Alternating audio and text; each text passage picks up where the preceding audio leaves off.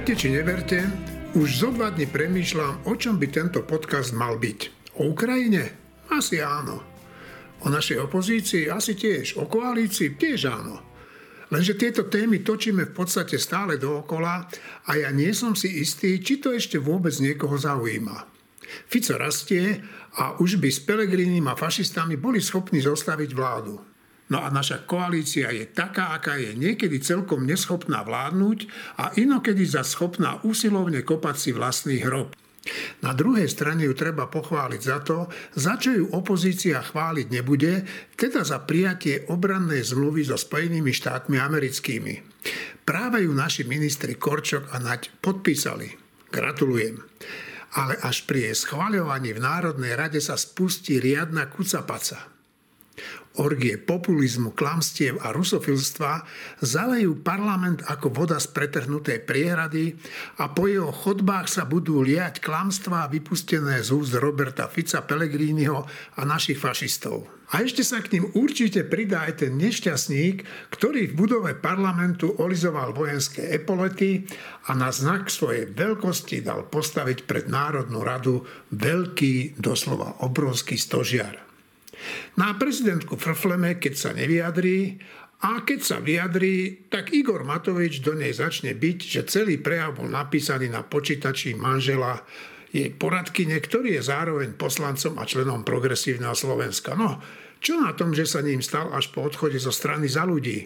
Nuž ale vlastne, buďme úprimní, má to už kto čo hovoriť. Bývalý predseda vlády, ktorého najväčšou prednosťou bolo, že dokázal tento post dopustiť, by mal radšej ako usvedčený plagiátor mlčať a v kútiku svojej kancelárie sa tížko hambiť, lenže to je slovo, ktoré on nepozná. A tak skôr, ako sa pustíme do debaty s mojimi kolegami Marinou Gálisovou, Šimonom Jeseniakom, Martinom Mojžišom, Jurajom Petrovičom a Štefanom Hríbom, vypočujme si Honzu Urbana. To je muž, ktorý bol dizident, hovorca občianského fóra, bol blízkym priateľom Václava Havla a novinárom, ktorý písal o všetkých vojnových konfliktoch v Európe. Takže ak hovorí o vojne, vie o čom hovorí. A dnes nám povie niečo o nás samotných. Žijeme takú, takú zvláštnu dobu, že sa musíme začať báť nielen tých, ktorí nás tu okupovali po druhej svetovej vojne, Rusov, ale vlastne aj sami seba.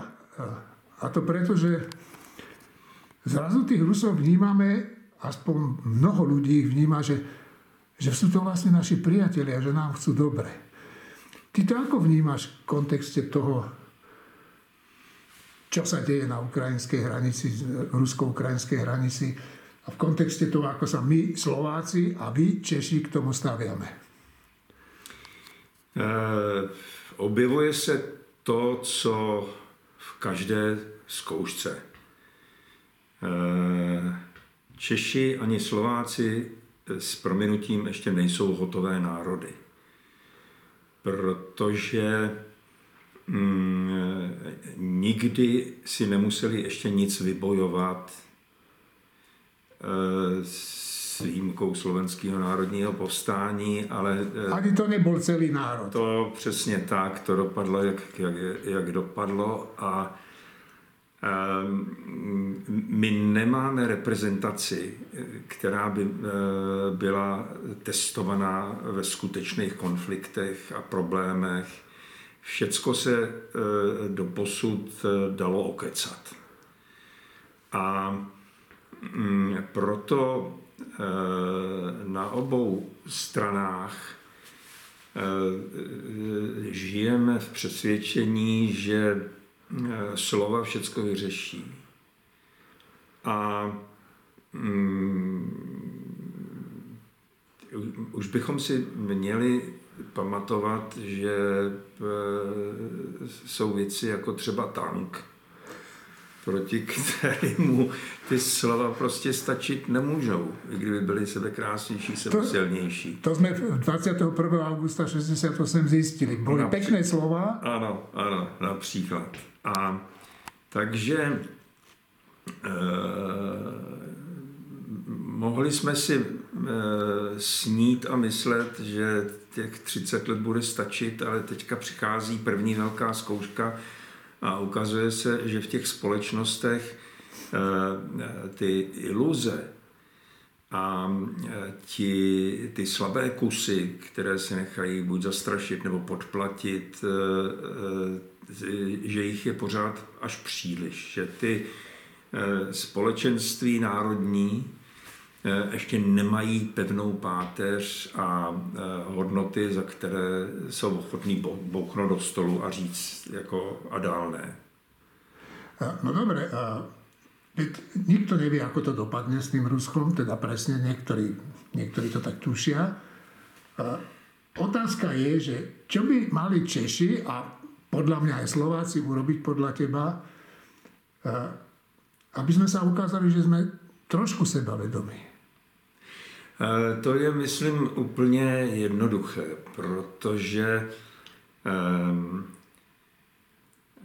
ten eh, ruský agresivní postup je tak jednoznačně eh, proti mezinárodnímu právu, proti slušnému chování, celá ta propaganda, eh, to, ta likvidace domácí eh, opozice občanské společnosti, to jsou tak jednoduché věci, že nenabízejí jiná než černobílá hlediska.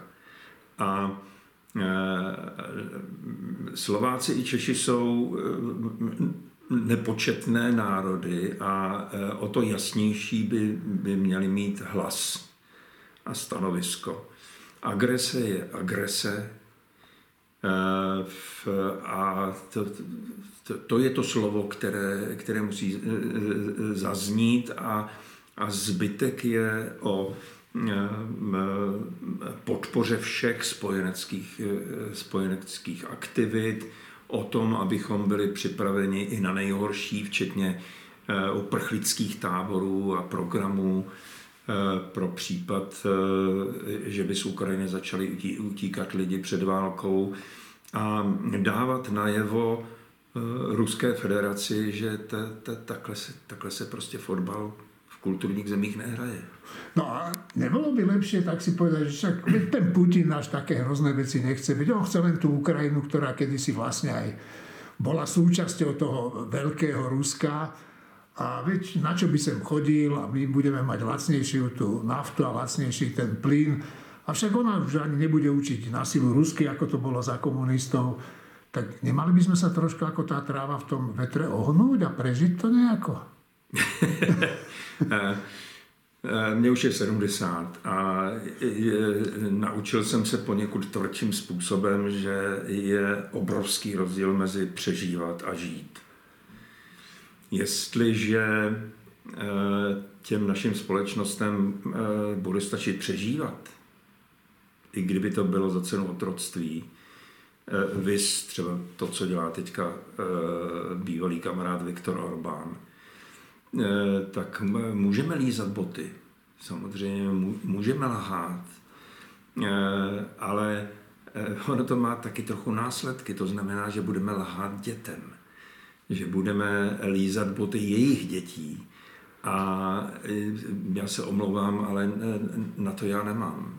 To já nechci. Já chci prostě, abychom byli sebevědomé moderní národy, které mm, eh, věří v demokracii, pracují na demokracii, jakkoliv to je občas těžká práce.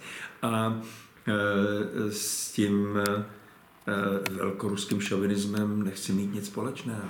No dobre, to si ty, ty to nechceš, ale je tu veľká skupina ľudí, aj v Čechách na Slovensku ešte väčšia, ktorým by to v princípe ani neprekážalo, a dokonca niektoré politické elity na Slovensku, dokonca vládne politické elity, e, nemajú taký veľký problém, ako no, trochu ten chrbátik ohnúť. Áno? Tak však, e, že nejaký Urbán si to neželá, tých Rusov, to je úplne pochopiteľné, ale čo s tým? Ako by sa to dalo zmeniť, aby tie národy aby tie národy začali tú situáciu, situáciu vidieť reálne, realisticky?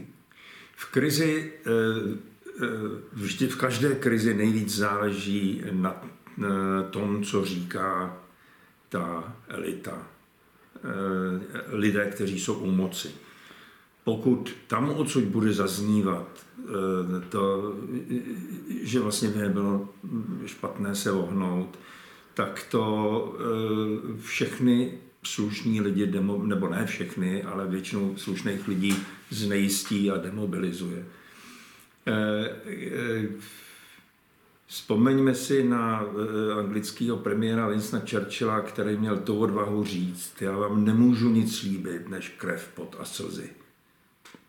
A, a trvalo to šest let a vyhrál válku, pomohl vyhrát válku. Ehm, eh, věci, které za něco stojí, eh, potřebují čas a potřebují eh, občas sebeodříkání a tvrdou práci, riziko a někdy i prohru. Ale jinak nám ta páteř nedoroste. Dobre, a ako to vidíš? Máme my šancu naše dva národy prostě stať sa sebavedomými národmi? To záleží jenom na nás. No jasné, ale ako vidíš tu šancu? to je je to mm, obtížnější, než jsem si možná myslel, protože mm, nám vůbec nedochází, jak se máme dobře. A mm, máme to za automatický. Já jsem zažil e, několik válečných konfliktů a v, viděl jsem, čeho jsou e, lidi schopní, když jsou v ohrožení, nemají vůbec nic. A e, nám chybí vědomí, že tuhle tu obrovskou sílu a odhodlání v sobě máme taky. Akorát jsme to nikdy nemuseli ukázat. A tohle je právě na, tě, na těch našich politických elitách, aby to v těch lidech dokázali zvednout. No, ja si pamätám, keď e, Američania chceli v Českej republike e, postaviť radar, mm-hmm. čo sa tu zdvihlo za cirkus, a to tu nebol ten rozdivočelý Putin ešte a proste Česká republika stála na nohách a radar ani za otca. No a teraz na Slovensku vlastne sa zdvihla obrovská vlna odporu voči prítomnosti nejakých pár amerických vojakov a o nejakej zmluve, ktorá vlastne mm, len umožňuje, aby sa niečo stalo v budúcnosti so súhlasom parlamentu slovenského. A teraz e, americký prezident povedal, že pošle e, do Európy viac vojakov a že ich rozmiestni možno aj na Slovensku asi tisícku. No tak to zase ďalší cirkus. A títo naši, tieto naše elity, preto to takto zo široka hovorím, Miesto toho, aby sa postavili jasne za to, okrem teda prezidentky Čaputovej, tak začali špekulovať, že však mohli by tí vojaci na to prísť, ale že nech sú to Češi. Tak čo si ty o tomto myslíš? Uh, uh, ne, tohle to je ta, ta uh, středo, středoevropská uh, rakousko-uherská srabařina to zbabil, eh, eh, zbabilství, protože eh, nebyl to náhodou premiér Fico, který podepsal kontrakt na ty americké stíhačky F-16. No, A tomu nevadili američani. Ne. No, ta, takže to je, to jsou všecko řeči. Jak se říká v, v Čechách, to, to jsou všecko keci. Ta zkouška je teďka. A e, v, e, jako pro Boha, když někde na základně na východním Slovensku e, bude tisíc, tisíc Američanů, on o tom bude někdo vědět. Jako, že tam, byli, že tam byl tunel, že tam byly tisíce pašeráckých, že to byl vlastně průmysl, to nikomu nevadilo. Jo. No, a teďka, žili z toho. Ano, žili z toho. A e, takže mm, pořád ještě máme nějaký čas, e, než ta skutečná zkouška přijde.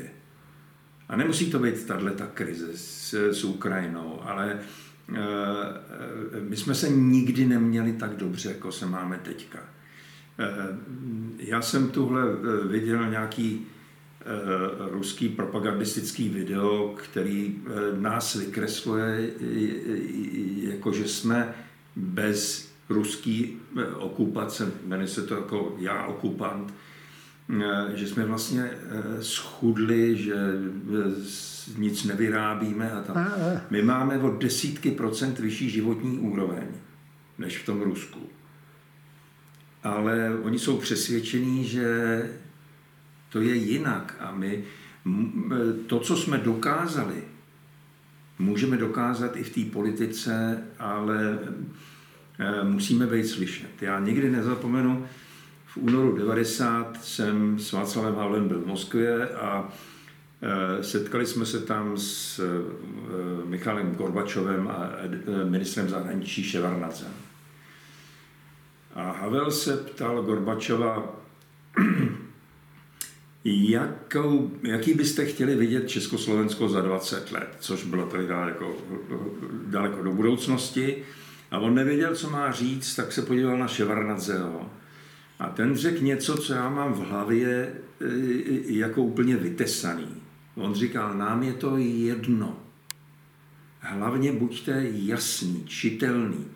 A on použil ten ter, termín, e, e, nebuďte boloto, nebuďte báno jo, nebo bažina. Eh, eh, eh, on říkal, my si s tím poradíme, my jsme velký, ale jenom nám dávejte jasný signály. No tak na to teďka v těchto dnech často vzpomínám, jak může Moskva jako číst ty signály ze Slovenska nebo i tady, tady z České republiky, protože jasný ty signály nejsou. A to jako zaplať Bůh, jako to české stanovisko je jasnější ne, než, než slovenský. Sa vás pýtam na to. Potrebuje politik odvahu? Šimon. Áno, potrebuje. Teda mal by. OK, inak. Je kľúčové, aby ju mal. To, či ju potrebuje, na to neviem úplne, úplne odpovedať, pretože ak sa pozrieme na víťazov volieb, na to, ako ľudia volia v ktorýchkoľvek voľbách, tak asi tá odvaha až tak kľúčová pre ľudí nebude. Pretože odvážne je hovoriť ľuďom aj, aj negatívne veci. Odvážne je robiť i reformy, ktoré bolia. Odvážne je nedvíhať sociálne dávky. Odvážne je zmenšovať štát a nie zväčšovať ho. Odvážne je zaviesť spoluúčasť pacienta. O tom je odvaha v politike, takže pre mňa je odvaha v politike kľúčová, pre značnú časť elektorátu zjavnenie. Dobre, uh, Juraj? No, ja to trošku rozšírim. Ono totiž, my tu hovoríme teda o odvahe politikov, akých by sme chceli mať. Ale treba povedať, že my máme veľmi odvážnych politikov, aj takých, ktorých tu rozhodne nechceme mať. Keď si vezmeme, čo je schopný a ochotný politik typu Roberta Fica alebo Luboša Blahu, proste vo verejnom priestore rozprávať, tak uh, neviem, že či je to úplne odvaha alebo len čistá hlúposť, ale do určitej miery podľa mňa treba odvahu na to, aby niekto si dovolil vo verejnom priestore rozprávať tak neuveriteľné a zúrivé a zúfalé klamstvá, ako oni rozprávajú. Len teda toto asi nie je odvaha, ktorú máš Jeňo na mysli. A inak úplne súhlasím so Šimonom, že samozrejme potrebujeme politikov, ktorí rade potrebujeme ľudí, ktorí budú mať odvahu ísť do politiky. Tam by som možno začal. A potom teda ešte potrebujeme aj e, ľudí, ktorí, ak sa do tej politiky dostanú, tak majú odvahu vlastne stáť si za tým, s čím do tej politiky išli. Pretože to tiež je také, že máme kopec ľudí, ktorí hlásajú krásne e, nejaké ideje a hlásajú nejaké zásady a keď podľa nich majú žiť, tak potom to vyzerá zase úplne inak. Takže určite je potrebné odvaha, a samozrejme aj, aj ako spojená s charakterom, samozrejme to spolu súvisí. Martin? Ja si myslím, pričom súhlasím s tým, čo bolo povedané doteraz, Šimonom a Jurajom, že, že v skutočnosti hlavná vlastnosť, ktorú politik potrebuje, nie je odvaha, ale rozvaha. A trošku problém je v tom, že keď, je, keď sme v demokracii, tak e, ten politik by do veľkej miery mal byť schopný načúvať tomu, čo chcú tí jeho voliči, alebo čo chcú voliči, lebo nevie presne, ktorí sú jeho voliči. čiže tá odvaha sa má prejaviť v čase, keď on predstavuje, čo on chce byť, aby to tí voliči vedeli rozpoznať. Tam, tam to má byť odvážne urobené, ale do istej miery politik, ja to ne, úplne nerád to hovorím, ale bohužiaľ, ale myslím si to, že politik má byť, má mať, nemá byť populista, ale má mať isté schopnosti a vlastnosti populistu v zmysle načúvať, čo chcú iní ľudia a potom, a potom na to brať ohľad. To znamená, že politik má mať odvahu ísť proti prúdu, ale v čase, keď keď sám seba predstavuje, nie v čase, keď už reprezentuje tých ľudí, tak vtedy ísť veľmi proti prúdu nie je celkom v súlade s demokraciou. Proste to, to je, mne sa zdá, že tá otázka je prekvapujúco o dosť ťažšia, než na prvý pohľad vyzerá.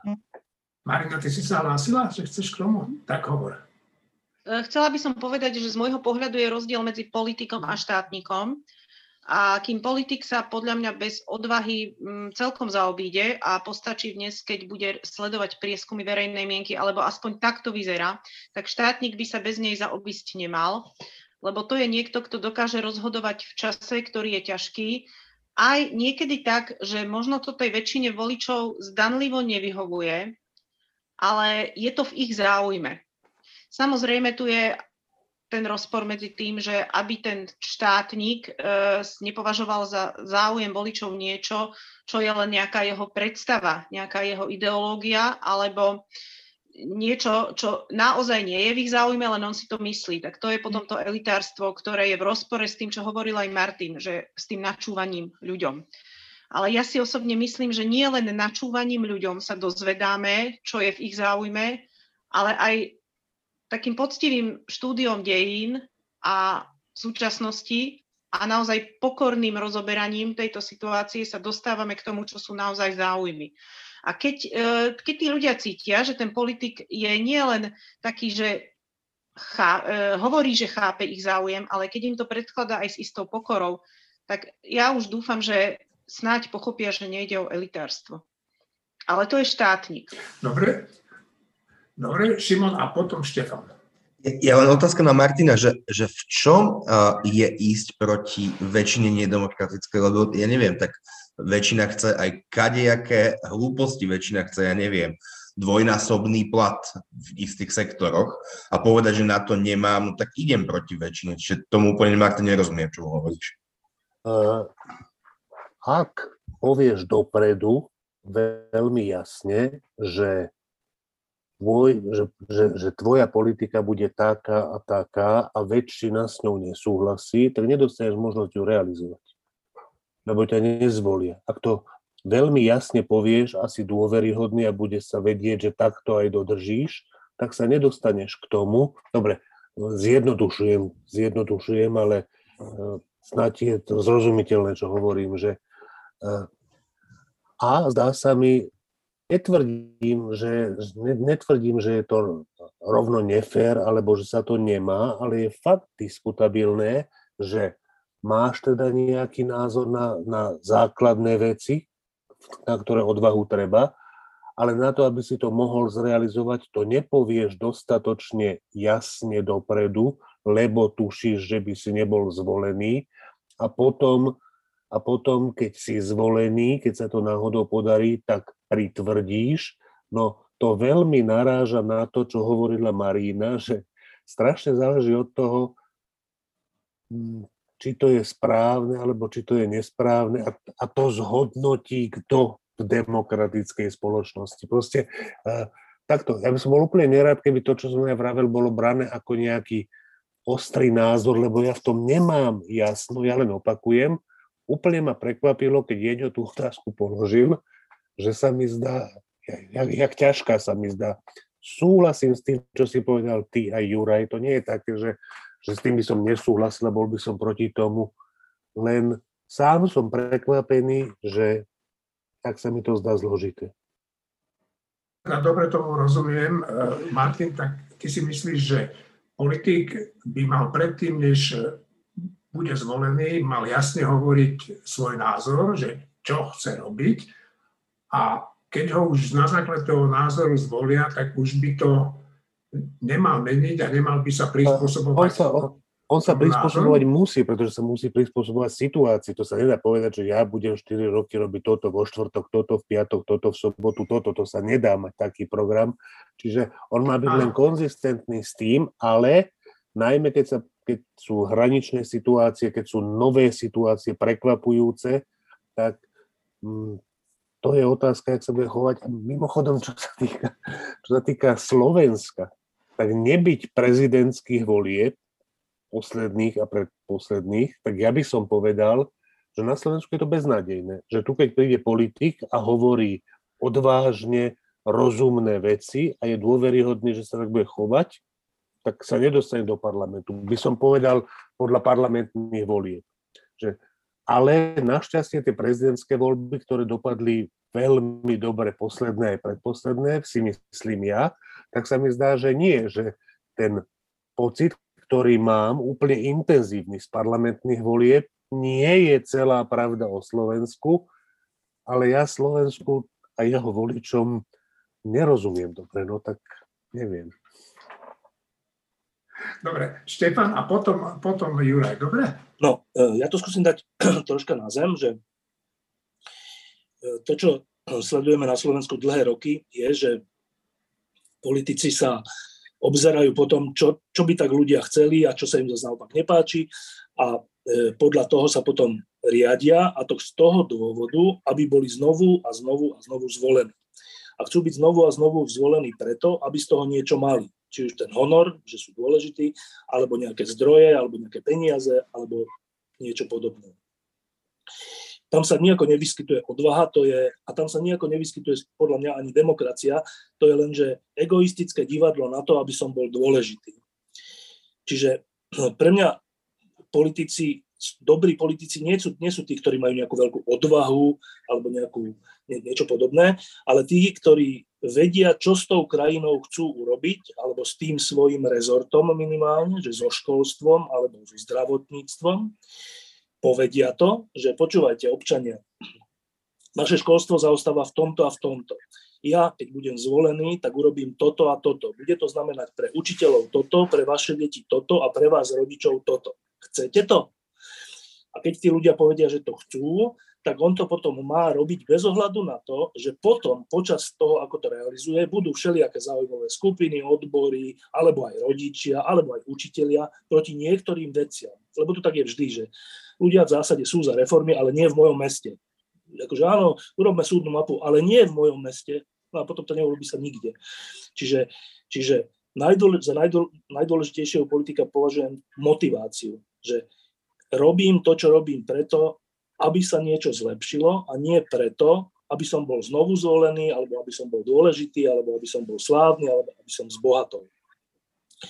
A, a to sa podľa mňa dá dosiahnuť. E, akože je pravda to, čo hovorí Martin, že, že keď sa pozrieme na voľby, že kto ich na Slovensku vyhráva, všeobecne rôzne voľby, tak, tak väčšinou to vyhrávajú ľudia, ktorí tam chcú byť, aby boli dôležití, zbohatli a podobne v, veľmi výnimočných prípadoch to vyhrávajú ľudia, ktorí tam chcú byť preto, aby niečo zmenili v tejto krajine. Ale keď to hovoria dobre a keď sú dôveryhodní, povedal by som skoro až tak, že emocionálne, že sa ľudia na nich pozrú a cítia z toho, že fakt, že on to hovorí úprimne alebo niečo také, tak sa to dá urobiť. Čiže ja by som sa v tomto zastal časti voličov, nie veľkej časti, ale, ale dosť veľkej časti, ktorá napríklad dnes nevie, čo má, čo má robiť, koho má voliť, je úplne de, demotivovaná a dokonca sa asi bude, bude asi taký stav, že bude uvažovať o tom, či vôbec ísť voliť, čo je v demokracii hrozné, že nejde voliť. Ale oni, to nie je ich vina podľa mňa, to nie je ich, ich nejaký problém alebo ich nejaký deficit demokracie, pre demokraciu, ale to je to, že nevidia pred sebou ľudí, ktorým emocionálne veria a ktorí im hovoria, že toto a toto chceme urobiť v prospech krajiny. S tým sa dá súhlasiť, nesúhlasiť, ale, ale viem, že, že ten človek to robí preto, že chce niečo zmeniť k dobrému, k lepšiemu. Čiže ja dnes nevidím na Slovensku nedostatok odvážnych politikov, to sa vraciam k Jurajovi, to je tiež pravda, lebo aj odvahu treba aj na tie blbosti všelijaké, ale vidím deficit politikov, ktorí sú, sú schopní ľuďom dôveryhodne vysvetľovať, čo chcú s touto krajinou alebo so školstvom alebo s niečím urobiť a vidno na ich tvári, na ich správaní a na ich živote, že to myslia vážne. To, to je podľa mňa najväčší deficit dnešného Slovenska. A Juraj, ty si chcel reagovať, ešte chceš? Áno, e, krátko. Ja si myslím, že súhlasím so Štefanom, že áno, že, že je problém, že je málo ľudí, ktorí, ktorí dokážu dôveryhodne prezentovať svoj program, keď to veľmi skrátene povieme, tak, aby mu ľudia nie len racionálne, ale hlavne emocionálne uverili. Druhý problém, ktorý ja ale vnímam, je, že my máme skutočne na Slovensku dve, dva veľké problémy, ktoré bránia tomu, aby tento typ politikov úspel. Ten prvý je, že máme preplnenú politickú scénu populistami, ktorí skutočne majú, majú tú situáciu jednoduchšiu, pretože sú schopní slúbiť čokoľvek, spoliehajú sa na to, že to aj tak nikto pamätať nebude. To znamená, dnes niečo slúbim, zajtra to už nemusím dodržať, lebo aj tak sa ma už nikto za to pozajtra pýtať nebude. A ten druhý moment sú, je samozrejme hybridná vojna, ktorá takisto významným spôsobom rozoberá hodnotový systém na Slovensku. To znamená, že ľudia sú proste ťahaní smermi, ktoré sú úplne, úplne vzdialené v podstate tomu, ako by sa krajina mala vyvíjať. A k tým prezidentským voľbám, e, čo spomínal Martin, ja si myslím, že to je bohužiaľ taká anomália. Ono to je priama voľba, je to iný typ voľby ako, prezid- ako parlamentné voľby. A ja sa obávam, že ten parlament je je presnejším obrazom Slovenska ako, ako tie prezidentské voľby. Že prezidentské voľby sú taká výnimka, že tam sa teda podarí vygenerovať kandidátov do druhého kola, ktorí sú takí, že fakt sú výnimoční. A že tie parlamentné voľby skutočne, to je, to je v podstate prieskum bojom. Ne, to je presne to, na čo slovenský volič reaguje a tak aj volí, tak to aj dopadlo aj v tých posledných voľbách. Takže tam je to podľa mňa úplne, úplne pre, bohužiaľ presný obraz a tí ľudia, ktorí chcú programovú politiku, tí ľudia, ktorí chcú politikov, ktorí jasne povedia, že toto chceme robiť a budeme to robiť a robíme to, tých je proste menšina na Slovensku. Vždy ich bola menšina. Často to bolo len o tom, že, že niektorá časť tej väčšiny zvolila politikov, ktorí sa do, tej, do parlamentu nedostali. Tak vznikla Zurindová vláda, či prvá, či druhá. Hej, alebo sa nejakým podarilo vyskladať. A áno, bol tam aj ten Zurinda, ktorý dokázal ukočirovať širokú koalíciu. To je pravda. Hej. Tento typ politika na Slovensku dnes ja teda nevidím. No. A posledná, posledná vec, že naozaj to s tým súvisí to, že, že ľudia často majú pocit, že tí politici by mali byť nejakí lepší, alebo nejaký proste, že to má byť nejaká morálna autorita a tak ďalej, no, ale oni nebudú iní, ako sú tí ľudia na Slovensku, iní ľudia na Slovensku, lebo volíme ľudí zo Slovenska, volíme do politiky a to súvisí aj s tým, čo hovoril Štefan, že mnohí alebo väčšina tam sú preto, aby mali moc, aby boli poslancami, aby prípadne ešte niečo na tom zarobili a tak ďalej. Čiže to je potom, že tá politická scéna vyzerá, ako vyzerá. Štefan? Ehm, ešte k tej odvahe. Ehm, v dnešnej situácii však tu okolo klubu pod lampou išli tí ľudia, ktorí protestovali proti tej americ- slovensko-americkej obrannej dohode a, a viacej ľudia, keď sa na to pozerali, tak mali takú obavu z toho davu alebo z toho typu ľudí. A v tejto situácii e, to, že minister zahraničných vecí a minister obrany išli do Ameriky a podpísali tú zmluvu, tak akože nejaký, nejaký typ odvahy to vyžaduje a to je, to je veľmi pozitívne, že napriek takému takej, takej agresívnej nejakej reakcii časti spoločnosti sa politik proste postaví a povie, že ale ja si myslím napriek tomu, že to je správne a podpíše tú dohodu, že to ja oceňujem ako, ako istým spôsobom odvážnu a správnu vec. Ale tam je práve tá, e, tá, tá druhá časť, tá emocionálna, že, že ja si napríklad myslím, že Ivan Korčok by bol dobrý predseda vlády do budúcnosti. E, a napriek jeho aj všelijakým, však on bol aj e, teda ešte za vlád Smeru nejakej v diplomácii, v službách a tak, ale aj tieto posledné dva roky a jeho vystupovanie ukazuje, že vie byť nad vecou a pritom zostať hodnotovo na jednej strane aj odvážne. Ale tá emocionálna, tak o Naďovi nehovorím, to je iný prípad, hoci tam je tiež tá odvaha, že, že to teda podpísal, ale podľa mňa on na to nepotrebuje odvahu, on je taký typ, že to rád podpisuje, je rád v takej situácii. Ale uh, že Ivan Korčok by bol podľa mňa dobrý predseda vlády, e, keď teraz hovoríme, že není koho voliť a nikto tu není. Tak to podľa mňa není úplne tak. Ale tá emócia, že Ivan Korčok je aj sympatický, keď sa na ňo pozriete, vy, nevy, teda vystupuje rozumne, nezurvalo, hovorí zrozumiteľne, nie intelektuálne, hovorí normálne, ale, ale chýba tam podľa mňa tá, to sa tak niekedy hovorí, že ľudovosť, to je to, že ten človek ide do krčmy a všetci sú radi, že tam je, rozprávajú sa s tým, niektorí ho neznášajú, druhí ho majú radi, ale akože má tento rozmer, že má to rád takúto, tento spôsob komunikácie alebo túto interakciu. No, čiže Ivan Korčok má odvahu, a, a, ale žiaľ, tak možno sa to zmení, ja by som bol rád, keby sa to zmenilo, ale, ale to som tým myslel, že tá druhá časť je, že musíš okrem odvahy a aj správneho presvedčenia čo so Slovenskom. Musíš mať schopnosť to, tak skoro by som povedal, že emocionálne dôveryhodne podať, alebo musíš vyžarovať to, že počúvate ľudia, ja vás mám rád, keď to úplne zjednoduším. A paradoxne toto mal, že Mečiar, ktorý nemal rád ľudí, ale ľudia mali pocit, že ich má rád. A to isté má Fico, že hrá na seba, ale ľudia majú pocit, že hrá na nich. Proste, že, ma, že vyžarovať to, že ľudia mám vás rád, či už neférovo, klamlivo alebo poctivo, tak to je tá vec, ktorá tu chýba. A ja si teda myslím v skutočnosti, že tie prezidentské voľby v tomto neboli anomáliou, lebo aj Kiska, keď ide na kúpalisko, aj Zuzana Čaputová, keď ide do nejakej školy, tak tí ľudia majú pocit, že, že, že, že tí ľudia, že títo dva ich majú radi. Čiže táto, táto schopnosť alebo kvalifikácia je na Slovensku extrémne potrebná, viac než v Nemecku alebo v nejakej inej krajine, a, ale není tu dostatok v jednotlivých osobnostiach. No, ja by som len rád pripomenul, že v tých prezidentských voľbách, teda okrem Čaputovej a Kisku, sme si zvolili dvakrát aj pána Gašparoviča a samozrejme aj bývalého primátora Košíc. Takže nebude to vždy tak, že v tých prezidentských voľbách sa ukáže to dobré Slovensko.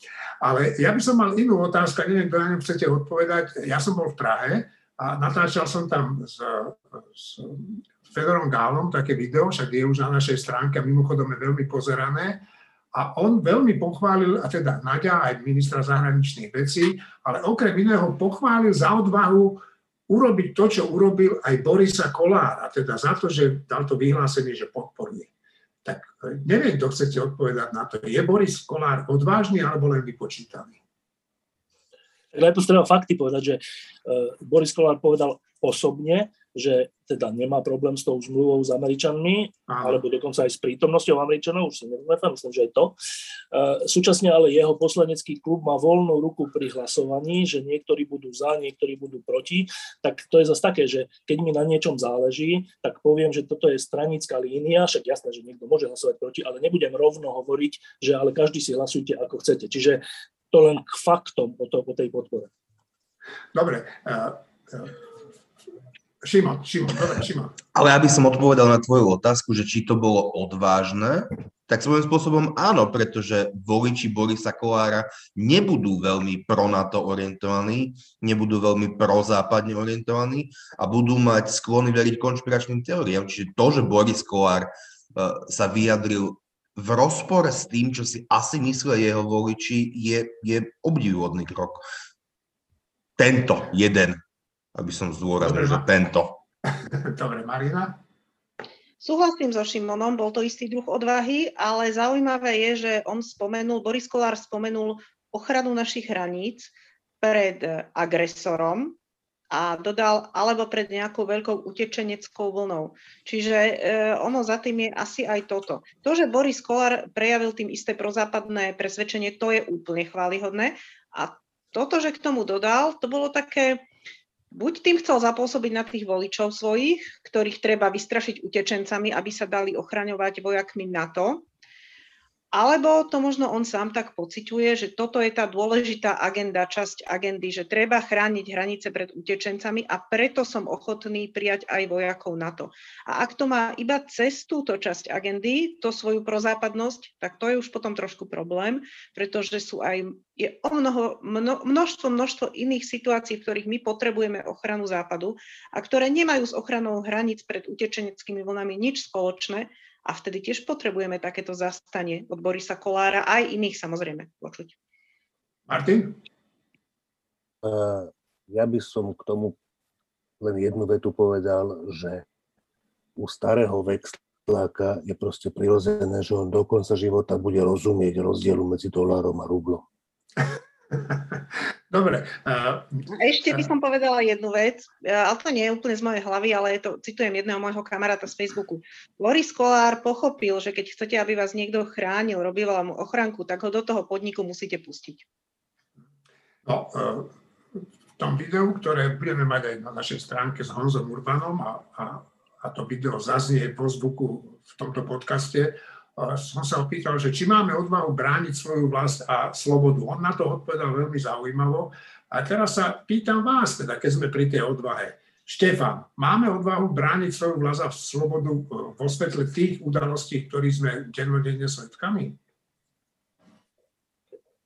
Tak to sa ukáže v situácii, keď bude treba naozaj tú, to, to slovo brániť nejakým spôsobom reálne uh, uskutočniť. Uh, Dobre, tak skúsenosti sú aké? Skúsenosti sú, že e, v 38. 39. sme e, neurobili nič, teda prezident Beneš a ďalší e, povedali, že dobre, vzdali sme sa. Slovensko sa nielen vzdalo, ale pridalo sa na tú zlú stranu potom. V 68. bol nejaký odpor, potom, keď prišli e, ruské tanky, stále ešte trval nejaký odpor, ale samotné vedenie vtedajších komunistov to pokazilo, keď ešte aj Dubček podpisoval zákony proti tým, ktorí protestovali na jeho, na jeho podporu a bol tu palách a bolo tu všeličo, ale potom prišli 70. roky a, a, a bolo to bez odporu, teda boli odvážni ľudia, ktorí, ktorí boli potom povyhadzovaní a boli disidenti a tak, ale v zásade sa tá okupácia Rusom podarila pomerne hladko. Čiže potom tu prišiel Mečiar s Klausom, ktorí si pre, pre e, svoje záujmy a stranické pokladnice rozdelili Československo na dva štáty a hoci bolo vtedy petícia, kde bol tuším viac ako milión alebo dva milióny hlasov za to, že na tomto musí byť referendum, tak nič také nebolo a žiadny odpor nenastal. Čiže skúsenosť je asi taká, že, že e, v tejto časti sveta alebo táto časť sveta nie je schopná sa brániť alebo ochotná sa brániť. Na druhej strane um, asi už existujú aj iné skúsenosti. Asi máme skúsenosť s tým, ako sme vzdorovali mečiarizmu, čo nebolo úplne jednoduché a podarilo sa to. A, a aj to vzopetie Slovenska po vražde Jána a Martiny bolo veľké a také, že, že také, že skoro až, že svet sa na to pozeral, že fúha, že to, čo sa deje na Slovensku. Čiže e, možno sa časom učíme tomu, že, že keď chceme žiť v normálnej krajine, tak e, niekedy to e, chce aj nejaký odpor, alebo nejakú odvahu, alebo nejakú statočnosť, za niečo sa postaviť, ísť na to námestie, alebo nejako voliť. Tak asi to nie je dané raz a navždy, že takýto sme a takýto vždy budeme dúfam, že sa tomu učíme. Aj táto skúsenosť s vládami, ktoré vedie Olano, je na niečo dobrá. To je skúsenosť taká, že, že keď aj chceme niečo veľmi zmeniť z dobrých dôvodov, tak si máme troška rozmyslieť, že komu to dáme do rúk. A to je úplne dôležitá skúsenosť, že nestačí to dať tomu, kto, kto je najväčší showman, ale že musíme troška viac uvažovať pri voľbách. Čiže e, vyzerá to z hľadiska skúsenosti dozadu skôr zle, ale zase sú skúsenosti a, a nejaké učenie sa, ktoré hovorí o tom, že by sa to mohlo postupne meniť. Čiže keby som povedal, že, že konkrétne, tak myslím si, že keby, keby dnes Slovensko čelilo naozaj, že strate slobody, tak ľudí, ktorí by sa za slobodu postavili, by bolo oveľa viac než v 38. aj než, v 68. to si myslím. No a Števo, ja sa ťa spýtam, a stojí tá sloboda za to, aby zomierali ľudia? pri jej obrane? A to tak nestojí. To, to, to zomieranie spôsobuje tá druhá strana. To ohrozenie spôsobuje zomieranie. Nie to, že ja som za zomieranie a preto budem brániť svoju krajinu alebo svoju slobodu, alebo to, aby sa tu normálne žilo. Čiže áno, tak keď tá druhá strana, či už hitlerovské Nemecko alebo e, fašistický sovietský zväz, e, keď oni pozdvihnú zbranie, no tak áno, vtedy hrozí aj zomieranie, ale tak to bolo vždy. Čiže, čiže tak, to nie, sloboda nie je zadarmo, ani normálny život nie je zadarmo, však na to sú na svete armády a polícia, ktorá má zbranie, proste niekedy treba použiť silu, ak je ohrozená sloboda alebo život ľudí. No. Čiže e, ak by to malo byť tak, že budeme brániť slobodu, ale pokiaľ by išlo o život, tak už nie, no tak potom to by sme žili v úplne že smiešnom svete, lebo každý nepriateľ slobody by to vždy a stále znova e, využil túto našu e, pasivitu. Čiže áno, niekedy stojí sloboda e, ľudí, štátu, spoločnosti aj za to, že sa nasadí život. Dobre, a teraz takomto poradí. Martin, Šimon, Juraj. Ja som niekde čítal, že v antickom svete bola sloboda osobná vnímaná úplne inak, ako, ako eh, ju vnímame my, že to nebolo nejaké nezadateľné právo, to bolo proste niečo, čo si mal a mohol si o to prísť. Lebo iní ľudia mali záujem o to, aby ti to zobrali, aby ťa zotročili a súčasťou života, tak ako súčasťou života lane je utekať pred vlkmi, keď vlči utekajú za ňou, tak súčasťou života človeka je brániť svoju slobodu, pokiaľ e, sa niekto o ňu uchádza a brániť slobodu svojich blízkych. Čiže mne tá otázka, že, že či má zmysel za slobodu položiť život, to je otázka, že či má zmysel pre teba život v otroctve alebo nie. Juraj?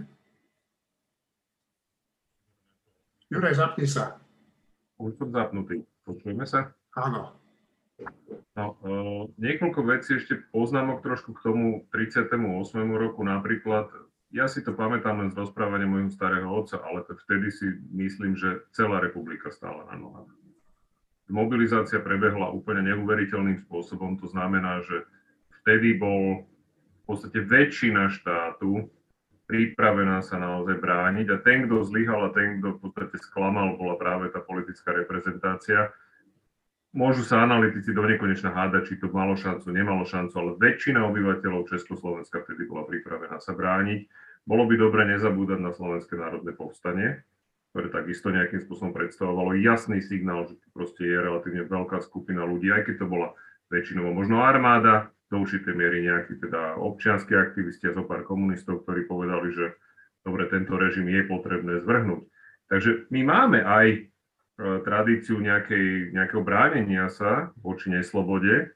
A áno, potom teda samozrejme tých 40 rokov komunizmu spôsobilo to, že, že veľa ľudí stratilo ten pocit a myslím si, že 70 rokov v miery urobilo, jeden, urobilo problém s tým, že ľudia si dnes neuvedomujú to, že, že aj mier nie je zadarmo a že to nie je niečo, čo máme automaticky dané, a že sú proste situácie, kedy je potrebné chytiť tú pušku do ruky a proste ho nejakým spôsobom znovu nastoliť, ak niekto, nejaký agresor sa pokúsi proste pripraviť nás o slobodu. Takže e, tá situácia je skutočne taká, že či by na Slovensku dnes bola väčšina ľudí ochotná brániť svoju slobodu, no neviem, pretože to, čo Martin hovoril, že či ti, je, či ti je cennejšia sloboda ako život v otrostve, alebo či ti život v otrostve stojí za to, ja sa obávam, že mnohým ľuďom život v otroctve stojí za to a stál za to, pretože koniec koncov aj počas uh, totality a počas totalít väčšina ľudí bola ochotná žiť v otroctve len preto, aby mohli žiť. No, ja tá časť ľudí, ktorí, ja, tá časť Juraj, ľudí, ktorí Juraj, Juraj, proti režimu, bola skutočne malá. Juraj, ja by som s tebou nesúhlasil teda, že bola ochotná. Bola donútená, museli prežiť. To nebolo tak, že že... No čo v poriadku, ale o tom hovoríme, že teda prežívaš, nežiješ, prežívaš. Ako ja to vnímam tak, hej, ten problém, že teda áno, som istým spôsobom do určitej miery otrokom a akceptujem to, lebo mi to umožní prežiť. Ja nehovorím, že to nie je čierno-biele. Dobre, Šimon a potom, potom Martin, ty, lebo Šimon sa už dávno hlásil a potom Marina. Iné, ale tvoja pôvodná otázka, ak sa nemýlim, lebo dosť sme odliškujú od tej pôvodnej, aha, aha. že dosť, bola, že či by sme boli ochotní brániť svoju krajinu? Tak, Správne áno, si to pamätám, áno, že? Áno, no, teraz som niekde na jednej zo stránok e, zachytil, že v prípade e, konfliktu v princípe, že Spojené štáty a Rusko, by sa drvivá väčšina, že drvivá väčšina, blížiaca sa 90+, plus, a to vo všetkých európskych krajinách vyslovila nevkladať sa do tohto konfliktu, čo je úplne, úplne zaujímavé, divné a neviem, neviem ešte aké. Takže nálada obyvateľstva je taká, že nezasahovať do, do tohto a dokonca obyvateľstvo Európy vníma tento konflikt, že to je nejaký konflikt, že Spojených štátov a Ruska o Ukrajinu, čiže to vidia úplne zle a úplne divne. Takže to je odpoveď na moju otázku, že nie, asi by sme to nebránili, vrátane Slovenska, ale vrátane Rakúska, Švédska a iných krajín. Marina. Marina. To bola strašne zle sformulovaná. Uh, takto. Tá otázka bola strašne zle sformulovaná, pretože to vôbec nebol by konflikt USA a Ruska. To by bol konflikt Európy a USA na jednej strane a Ruska na druhej strane to by bol dokonca konflikt o Európu. Európa by bola v tom okamihu napadnutá, čiže my by sme sa nepýtali, že a tu sa idú nejakí Rusi s nejakými Američanmi k nám byť na naše ihrisko, ale my by sme sa cítili priamo ohrození, my by sme boli tí napadnutí. A ja mám taký pocit, že v okamihoch, keď je naozaj napadnuté naše územie, tak vtedy sú tí ľudia ochotní sa zmobilizovať, pretože vtedy si nekladú otázku ani, že hm, sloboda versus život v otroctve. Oni si väčšinou kladú otázku život versus neživot. A tá sloboda je na strane toho života väčšinou. To znamená, že keby sme slobodní, tak, sme prež, tak prežijeme. A to druhé, tá druhá možnosť nie, že budeme zotročení, ale pravdepodobne, že s veľkou pravdepodobnosťou ako napadnutá krajina veľká časť z nás zahynie. Takto to vtedy ľudia vnímajú. Ono sa to časom, keď už sa trošičku situácia rozostri, zvykne tak rozostriť aj toto delenie a ľudia si povedia, no tak strčím hlavu do piesku a prežijem. Ale v tom okamihu, keď sa treba mobilizovať, tak vedia, že aj keď strčím hlavu do piesku, no tak zvyšok tela mi od nej odseknú. No ja úprimne povedané, ešte dám ti hneď slovo, úprimne povedané, neviem, čo by som poradil môjmu synovi, keby sa toto stalo, že či aby ušiel niekde do Ameriky, alebo išiel brániť Slovensko. Fakt neviem, čo by som mu poradil. Štefan. Hlavne by si mal poradiť on sám. No, e, e, ten, tam ten prieskum, alebo čo to bolo, e, treba akože pozorne čítať, alebo teda tie výsledky. Tak poprvé, tie výsledky tam boli také, ten európsky prieskum, že jedna časť otázky bola, že kto spôsobil to napätie alebo ten problém medzi, medzi Ukrajinou a Ruskom, alebo teda kto je za tým. A teda bol, možnosť bola, že Rusko alebo Amerika, alebo tak nie. A tam veľká väčšina, ak nie všetky krajiny, okrem Slovenska, vyšli, že väčšina povedala, že to spôsobili Rusy, Rusko. Slovensko jediné bolo, že viac odpovedí bolo, že spôsobili to Američania alebo Západ. Čiže to je jeden dôležitý aspekt, že väčšina, drvivá väčšina Európy v tom má oveľa viac jasno ako Slovensko. To je úplne že zaujímavé. A tá druhá otázka bola, že či, či, či do toho akože, zasiahnuť, neviem, či vlastnou krajinou alebo vlastnými silami, tak tá, tá, to je taká otázka, ktorú podľa mňa ľudia pochopili tak, že či má z toho byť svetová vojna, inými slovami, že či majú teda naše vojska, naše štáty zasiahnuť do tej vojny. A to je zase pochopiteľné, že, že drvivá väčšina ľudí povie, že nie, my nechceme, aby bola svetová vojna. Čo majú povedať? Že chceme, aby bola svetová vojna. Ale to, keby stála otázka tak, že či má Francúzsko kapitolovať a prehrať v tom, alebo potom ďalšie krajiny, to by boli úplne iné odpovede potom. Čiže podľa mňa ten prieskum hovoril trocha iné. Dobre, Píše nám taký náš čitateľ Martin Huba a ten sa pýta, že e, má jednoduchú otázku, že koho budeme voliť, nebudem celý ten mail čítať, ale konštatuje nakoniec, že je čas na novú stranu s novými ľuďmi, ktorí budú schopní e, ponúknuť e, to dobré, čo je v NATO, čo je v Európskej únii, alebo budeme voliť menšie zlo zo súčasnej ponuky strán. No a pýtam sa na to preto, že už sa aj objavila taká, taká správa, napísal taký článok Rudolf Zajac, že, že on by aj možno privítal, Rudolf Zajac je bývalý minister zdravotníctva, že on by aj privítal možno, keby sa vrátili bývalí politici ako Zurinda Mikloš e, späť do politiky, aby stvorili nejakú stranu. No, a pýtam sa, Mári, na teba, tak čo, budeme voliť, voliť menšie zlo, alebo vidíš tú perspektívu tých volieb inak? Uh, ono vždy, každá voľba pri voľbách je menšie zlo v tom zmysle, že nikdy nevolíš niekoho dokonalého, aspoň ja nikdy nevolím stranu, ktorá by bola úplne 100% zodpovedala mojim predstavám, nehovoriac už o ľuďoch, ktorí v nej pôsobia. Takže ja nikdy nevolím ideál z toho titulu ani nie som veľmi naklonená neprestajnému, eh, neprestajnej proliferácii nových strán, pretože sa s ňou väčšinou spája ten pocit, že aha, už prichádza to dobré konečne. A napokon sa z každého toho dobrého stane počase to menšie zlo. Lebo taká je jednoducho politická aj celkovo ľudská realita. My nie sme anieli. Takže ja by som skôr uvítala zánik niektorých strán, pretože ich je jednoducho priveľa, e, zahlcujú politický priestor, vytvárajú ten zmetok a myslím si, že voliči sú aj preto takí potom znechutení a zmetení, lebo sa už v tom neorientujú. Teraz pozor, nehovorím o nejakom násilnom rušení politických strán. Ja si len skôr myslím, že ono by sa to malo trošku vyčíriť a niektoré strany, keby zanikli, nič zlé by sa nestalo. Šimon? No, pán Huba sa pýta, že koho, koho by sme volili. To je prvá časť otázky. Aha. Tak nebudem sa krútiť, volil by som SAS, Kruškoval by som Ondreja Dostala, Janu Ciganíkovú, Petra Osuského a Rada Kazdu. Prvá, od, prvá časť odpovede. Druhá časť odpovede, či potrebujeme nové strany. Nie nikdy som nevolil novú stranu. Že nikdy v prvom, v prvom období a pri prvej kandidatúre som nevolil nejakú novú stranu, ktorá vznikla pred pol rokom alebo rokom. Myslím si, že tá ponuka politických strán je v princípe štandardná.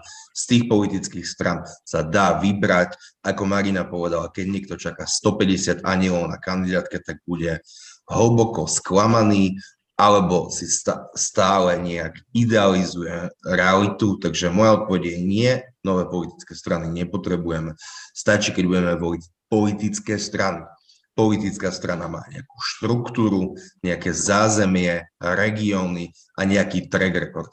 Tak na úvod by sme mohli skúsiť prestať voliť kadejaké hnutia, politické SROčky e, so štyroma členmi a podobne. A mohli by sme skúsiť začať voliť politické strany.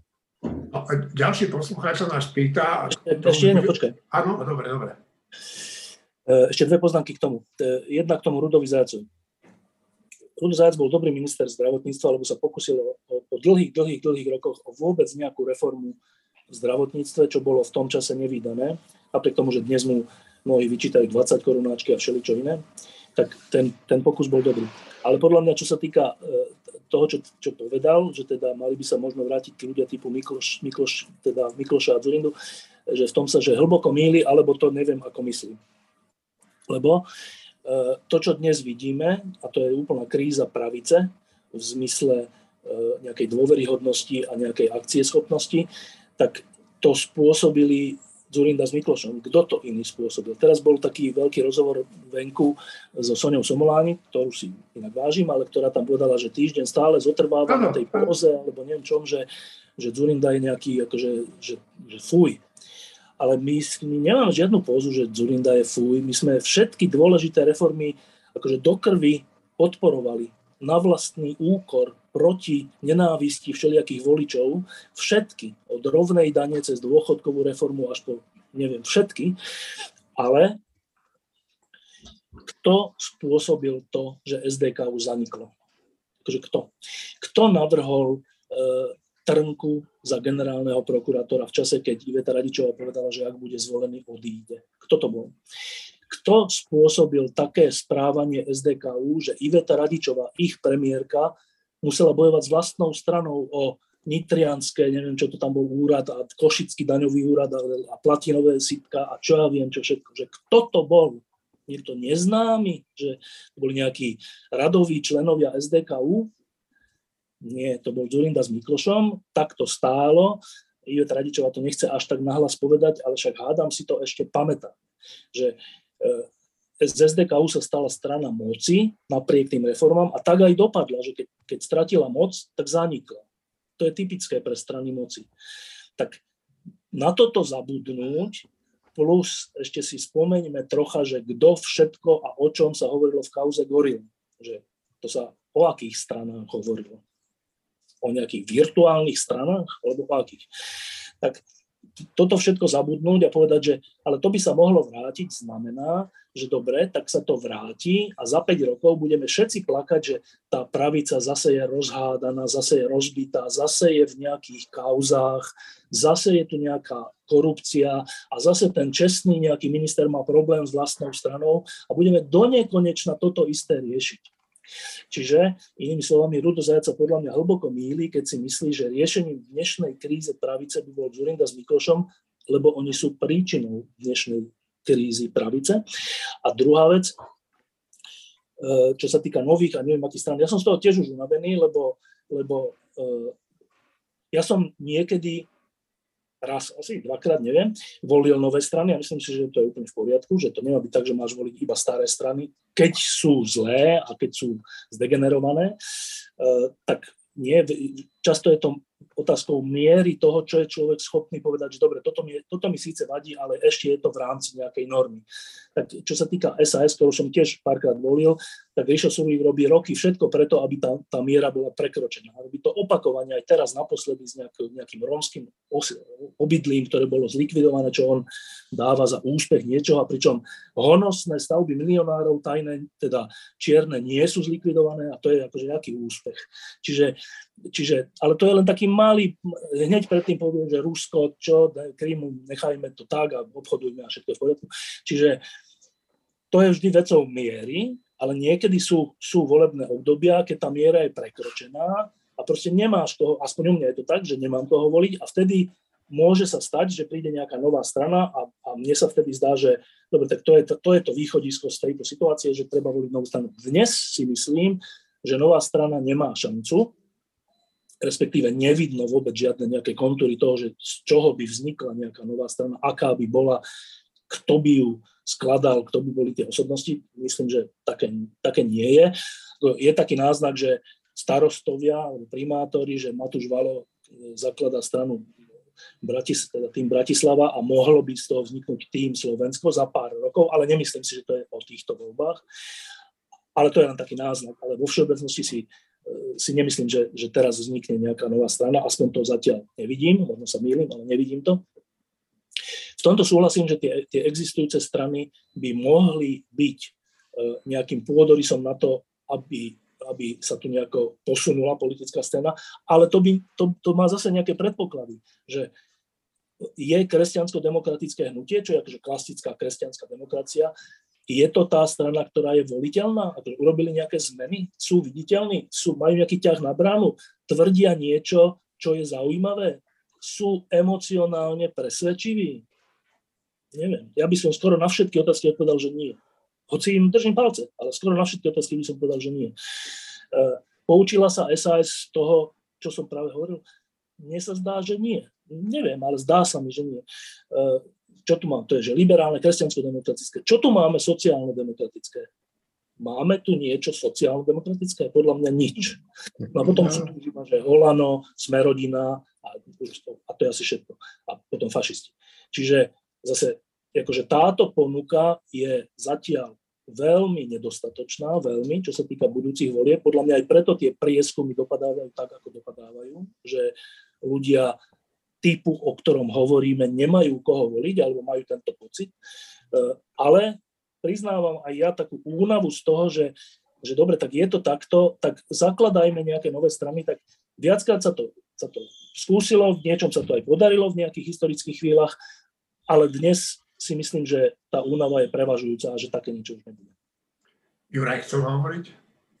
No, v prvom rade si povedzme, že k búraniu tých domov tam musím povedať, tam sa musím ozvať, pretože tam išlo o to, že tie domy boli postavené na ochrannom pásme plynovodu. tam bola skládka, na ktorej sa spaloval odpad, akože to keby si neodstránil, nad tým zatvárali oči všetky predošlé vlády a ministra, aj samozpráva. Počkaj, počkaj, počkaj, ale ja nehovorím, že, ja nehovorím že sa to nemalo nech, odstrániť, no, ale, ale že sa to nemalo dať ako triumf, vieš. Ale dobre, tá prezentácia je iný, iná vec, ale v skutočnosti aj tí ľudia, ktorí, ale tí ľudia si tam dobrovoľne odstránili tie domy sami, pretože jednoducho bola im poskytnutá iná možnosť a to, že to niekto zle napíše, áno, to u, u Sulíka vieme, že on nie, často napíše vec tak, že potom akurát vyvolá zbytočnú búrku. Pretože stačí si pozrieť hociaké video o tom, ako vyzerá výbuch plynovodu. A vieme a máme jasno o tom, že čo tam má alebo nemá stáť. To je prvá vec. Ale to je len na okraj. Ja si myslím, že voľby sú vždy o tom, že sa vždy volí menšie zlo. Za prvé. Za druhé, máme pomerný systém volebný, ktorý nevyhnutne generuje veľké množstvo strán. To je čisto aj teória proste volebného práva, to tak proste je ak chceme mať málo veľkých strán, tak by sme museli zaviesť väčšinový systém, ktorý k tomu nevyhnutne vedie. Hej, to sa môžeme pozrieť do Británie, môžeme sa pozrieť do Spojených štátov. Hej, to sú väčšinové volebné systémy, kde ľudia volia konkrétneho kandidáta za svoj volebný okrsok a ten volebný systém vedie jednoznačne k tomu, že vznikne proste systém dvoch, maximálne troch veľkých strán, v ktorých potom existuje milión frakcií. My sme proste s pomerným volebným systémom sme odsudení na to, že tu vždy bude veľa strán to ale znamená, že sme odsudení na koaličné vlády. A potom je vždy samozrejme otázka, že ako voliči namiešajú ten, tú koalíciu. Hej, teraz napríklad v Českej republike mali to šťastie, že tam niektoré dôležité strany vypadli parlamentu, lebo nedosiahli 5%, tak sa podarilo poskladať e, koalíciu, ktorá je z nášho pohľadu proste správna a pozitívna a veríme, že teda povedie Českú republiku správnym smerom. Ale to tak proste vždy je, čiže nikdy neexistuje že ideálna voľba. Podľa mňa, ako to už bolo povedané, kto verí v to, že volí ideálnych ľudí, tak sa proste klame sám seba. Takže ja k tomu poviem možno posledný bod, že keď naozaj nemáš koho voliť, tak kandiduj. To je tiež jedna z možností. Hej? Ako keď nemáš koho voliť, tak vstup do nejakej strany, pokúsa zmeniť a kandiduj. Takže to je tiež jedna z možností, ako to realizovať. Števo, jedna, iba, jedna, iba jedna taká vetička, uh, lebo slova sú dôležité, že keď hovoríme, že volíme menšie zlo, mne sa to nepáči. Ja by som menšie alebo väčšie zlo nikdy nevolil. Ja vždy, keď volím, tak volím nejaké dobro menšie, nedokonalé. Ale nejaké dobro, niečo, čo slubuje, že sa niečo zmení k lepšiemu. Nie a, menšie zlo. Tým sa dá že nepoužívajme to menšie zlo. Martin. Martinko. Ja len by som, áno, malinká poznámka k tomu, čo hovoril Štefan, že to je vec miery, čo ešte je voliteľné a čo je nevoliteľné. A Richard Sulik tú mieru mnohonásobne prekračuje. Pre mňa je Richard Sulik naprosto nevoliteľný človek kvôli vyjadreniam napríklad o Kríme, napríklad o tom, že horná hranica utečencov, ktorá je podľa neho prípustná pre Slovensko, je nula. A takéto vyjadrenia proste, že ten človek... A ja si mimochodom myslím, že O Richardovi Sulíkovi sa hovorí, že on je ako keby nejako emocionálne nedostatočne vybavený, že excelovská tabulka, a to sa interpretuje tak, že u neho emócie hrajú príliš nízku úlohu a všetko je to také racionálne. Ja si myslím, že to je nesprávny výklad Richarda Sulíka. Ja si myslím, že pre Richarda Sulíka je tento svet príliš zložitý na pochopenie a preto si ho brutálnym spôsobom zjednodušuje. To je normálne, akože to nie je žiadny výsmech u ľudí, pre ktorých je svet príliš zložitý. Všetci si nejakým spôsobom veci zjednodušujeme. Celá veda je založená na tom, že veci zjednodušujeme, len je obrovský rozdiel medzi úspešným zjednodušovaním, že zjednodušíš veci tak, že všetko podstatné ostane a v tom podstatnom sa potom zorientuješ Richard Sulík podľa mňa opakovane zjednodušuje svet e, spôsobom, že to, čo mu vyjde, je karikatúra sveta, nie, nie je verná a v tej sa on potom orientuje.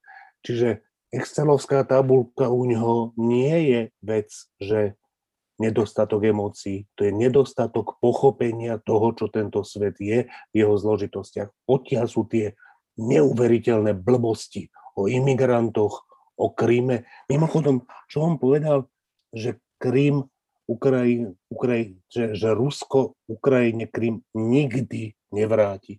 Ten človek rozumie slovu nikdy? Akože kedy? V 88. by sme povedali, že komunizmus zanikne kedy? Ale zanikol o rok. A to bolo teda menej pravdepodobné, že zanikne komunizmus na celom svete, teda komunistické štáty, že sa zrútia, než že Rusko vráti niekedy že raz sa to stane.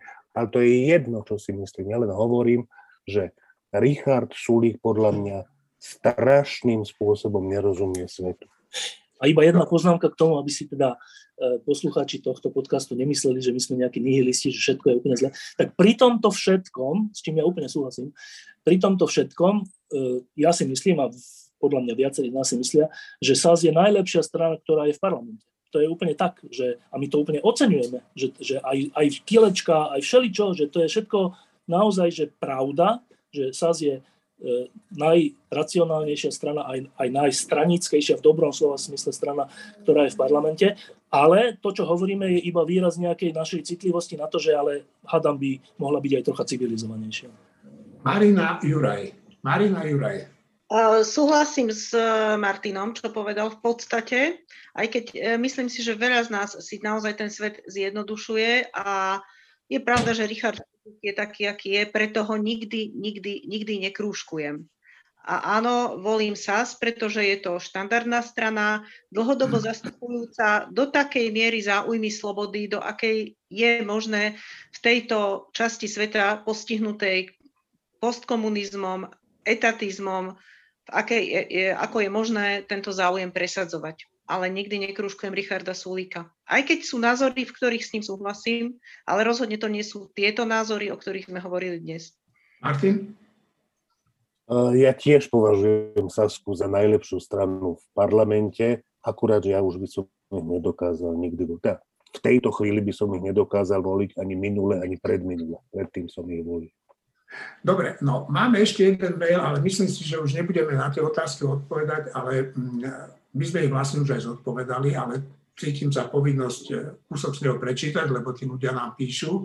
A ten náš poslucháč sa pýta, že prečo nejdú ľudia ako Radičová, Mikloš, Vašareva, Beblavý, Bezák do politiky, že len kritizujú. No tak je to na ich rozhodnutí, my nevieme prečo, my to môžeme len odhadovať prečo.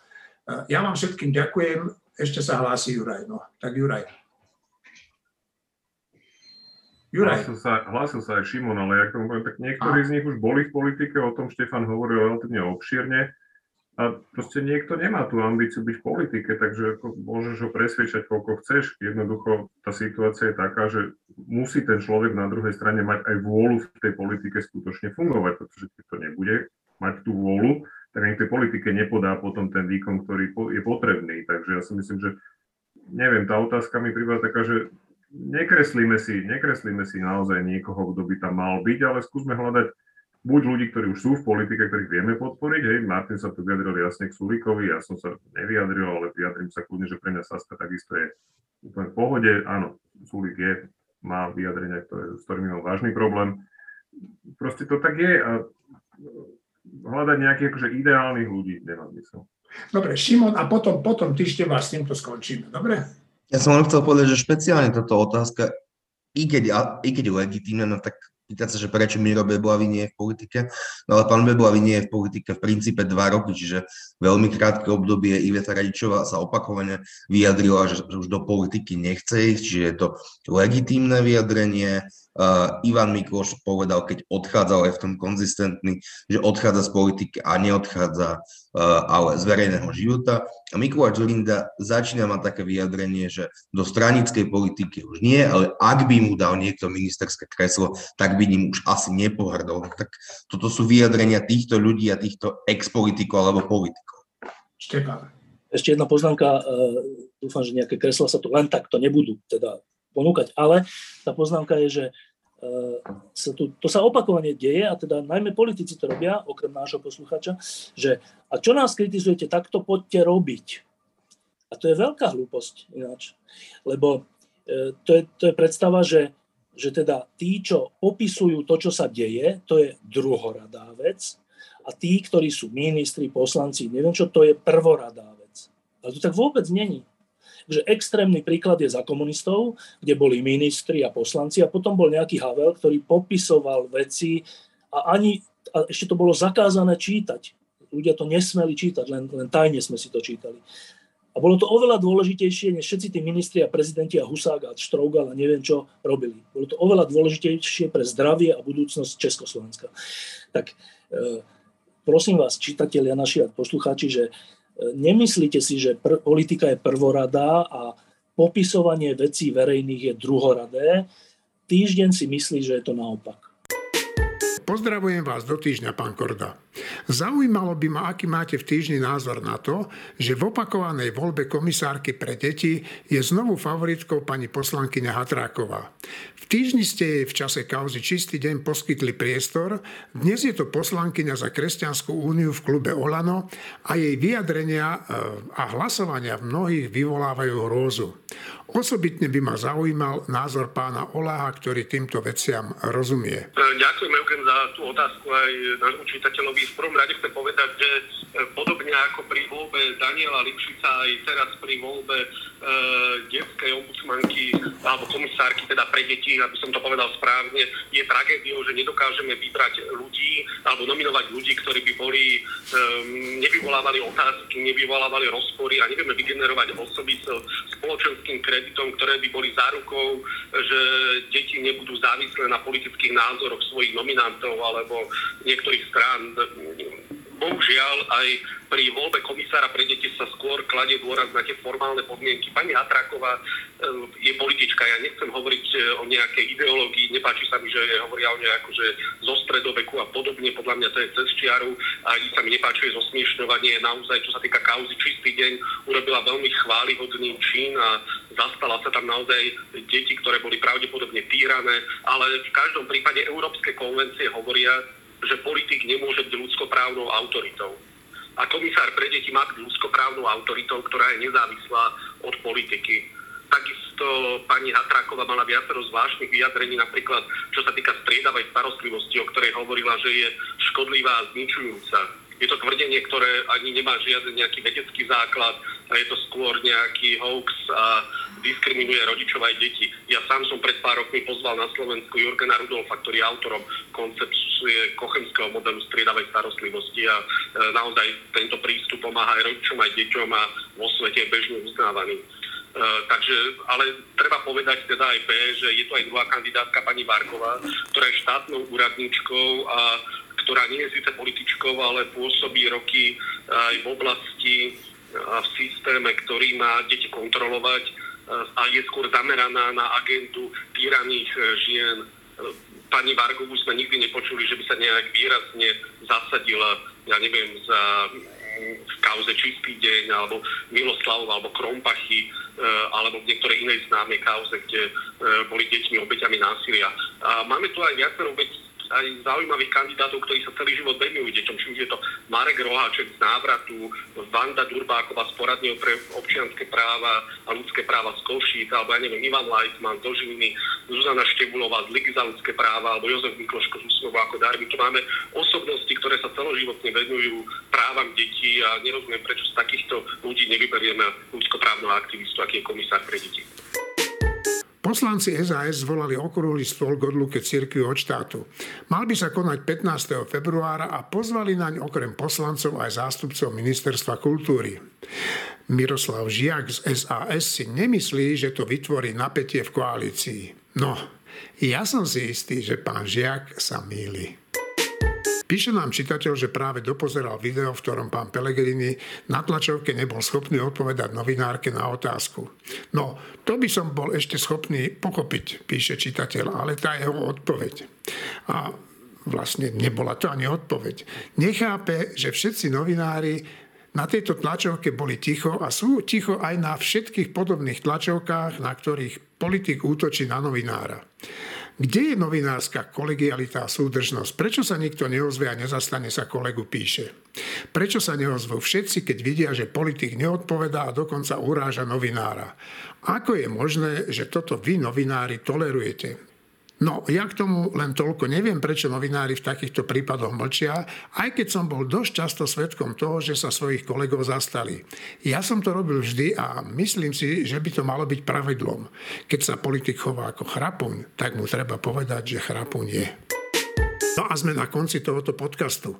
Užívajte si krásy života, chovajte sa zodpovedne a rozumne, neverte tomu, že koronavírus je len chrypôčka a držte politikom palce, teda hlavne tým politikom, ktorí majú odvahu príjmať rozhodnutia, ktoré nám zaručia bezpečnosť a slobodu. Do počutia.